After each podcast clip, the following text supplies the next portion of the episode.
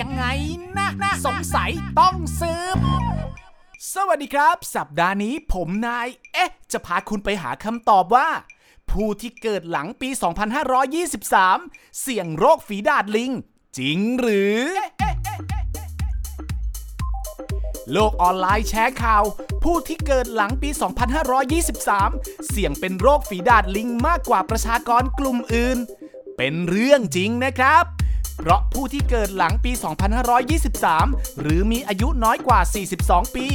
จะไม่เคยได้รับการฉีดวัคซีน หรือปลูกฝีไข้ทรพิษมาก่อนนะครับ จึงมีความเสี่ยงมากกว่าคนที่เกิดก่อนปี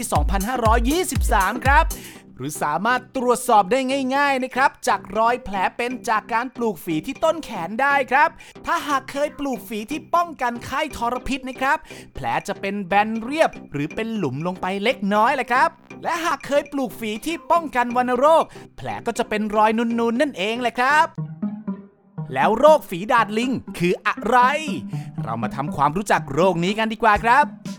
โรคฝีดาดลิง หรือไข้ทรพิษลิง หรือ Monkeypox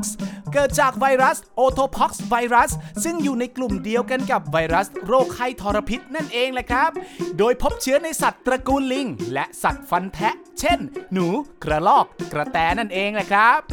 การติดต่อจากสัตว์สู่คน สามารถติดต่อโดยการสัมผัส เลือด สารคัดหลั่งของสัตว์ การถูกสัตว์ติดเชื้อกัดหรือควร การกินเนื้อสัตว์ติดเชื้อ และปรุงไม่สุกครับการติดต่อจากคนสู่คน ซึ่งจะติดต่อโดยการสัมผัสโดยตรงกับสารคัดหลั่งอย่าง ไอ จาม พื้น ตุ่มหนอง น้ำหนอง สิ่งของที่ปนเปื้อนเชื้อของผู้ป่วยนั่นเองนะครับ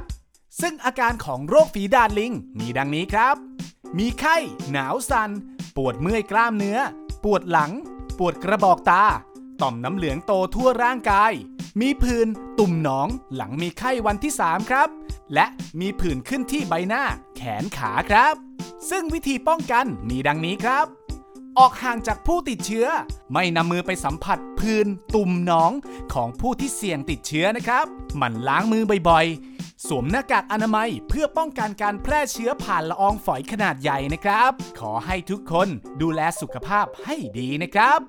ติดตาม เอ๊ะ ยังไงนะ สงสัยต้องสืบก่อนจะเงิบ ได้ตามช่องทางแฟนเพจ NSM Thailand หรือรับฟังได้ทาง YouTube NSM Thailand และ SoundCloud Podcast Station The Cube ทุกวันพุธเวลาเที่ยงตรงนะครับ